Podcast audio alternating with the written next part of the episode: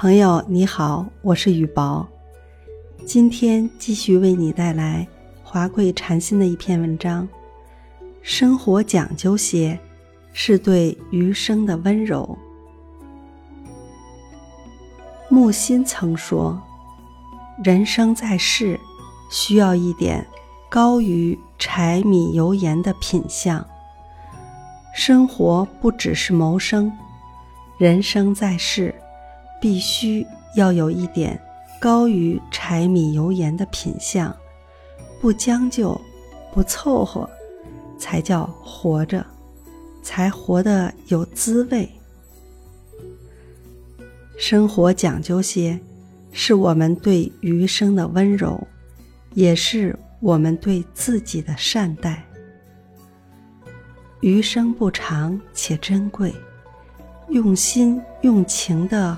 活好自己，不仅仅在生活上讲究些，还要在日常生活里对自己有仪式感，让自己的余生过得不紧不慢、温暖、温情、温和。生活不止眼前的苟且，还有诗和远方。有人说，退休后虽然时间富裕，但就是懒得打理自己的生活，一如三餐凑合，甚至在家闲着也不愿意下厨，觉得这样的日子也过得很开心。也许这样的日子过一个星期或者一个月都能够接受，长时间就会觉得无味也乏味。没有我们自己洗手做羹汤来的有滋有味、有情趣。生活讲究，其实也不是需要多少金钱和房间的大小，而是需要我们有颗热爱生活的心。清晨起来，给自己和身边的老伴儿整一杯温热的水，加点蜂蜜，或者用花茶代替。既温暖了我们的身体，也温暖了夫妻间的感情。在三餐里，我们倾尽温情，用心去做，我觉得比外面的饭菜更有滋味。老伴儿去上班，我们退休在家，给老伴儿做一顿丰盛有营养的饭菜，不需要大鱼大肉，只需要精心烹饪。闲暇之时，夫妻对坐，清香的茶里有着你们余生的欢愉，闲聊的话语里有着你们余生的幸福。被林语堂说成最有趣的芸娘，是《浮生六记》里沈复的妻子。虽然家贫，但芸娘却能将生活过得有趣有味，用简单的食材。为沈复做人间美味，简单的酒瓶里插一朵小花，月下夫妻对饮，吟诗相对，人世间最美的夜晚就展现在我们眼前。生活讲究些，不需要那么多物质的享受，而是用心活着的趣味，更是我们余生的温暖。不仅温暖我们自己，也温暖身边的人。木心说：“穿着讲究就是对自己的温柔。”看到网友说他的朋友每个月有大几千的退休金，一个儿子早已在国外成家立业，家庭富裕，却过得非常节俭，平时的衣服不讲究，就连自己的头发。都是自己在家里解决。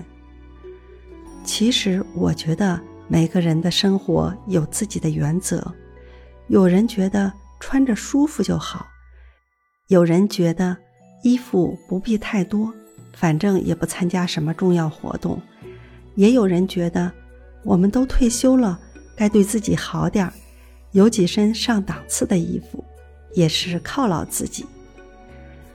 其实，在穿着上讲究些，是我们穿适合自己、舒服又符合自己气质的衣服，是对自己的温柔。尤其是我们女人，不必穿昂贵的奢侈品牌，只要是自己喜欢的就好，干干净净、整洁舒爽，给人不是随意邋遢就好。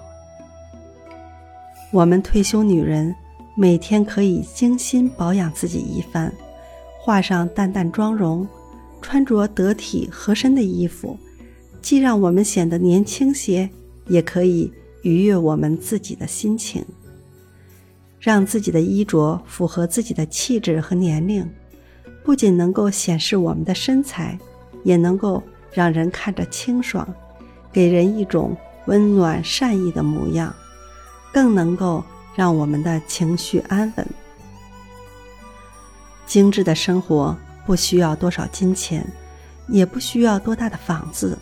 而需要我们拥有一颗向善的心，在琐碎的生活里，把一碗汤熬制的有情有义，把一件衣服折叠的平整，把一杯茶喝到心平气和，把一本书读到薄如蝉翼。精致的生活源于我们对生活讲究，也就是要学会感恩。学会善待，多一些微笑，让日常生活虽平淡却诗意。感恩父母，有时间回家看望他们，给他们做一顿可口饭菜，帮他们打扫一次房间，整理一下衣柜，陪他们在暖阳下闲聊曾经。善待自己，善待身边老伴儿。善待一切，就是我们余生里最好、最宝贵的享受。因为善待，让生活多一些色彩，多一些欢愉，多一些回忆。精致生活里的微笑，是我们余生里最好的保健品。因为微笑能让我们保持好心情，让寻常岁月。过成诗意远方的美好生活。生活讲究些，是一份来自灵魂的精致，是发自身心的欢喜，不仅存在我们的日常里，更是藏在我们生活的细节处。生活讲究的日子，一般都会过得舒舒畅畅，即使生活困苦的时候。也会把生活过得精彩好看，犹如芸娘那般有心有情的过日子。讲究的生活是一种漂亮的生活姿态，能把普通的日子过出诗意，把柴米油盐酱醋茶过成琴棋书画诗酒花。最后，愿我们生活。少一些将就，多一些讲究。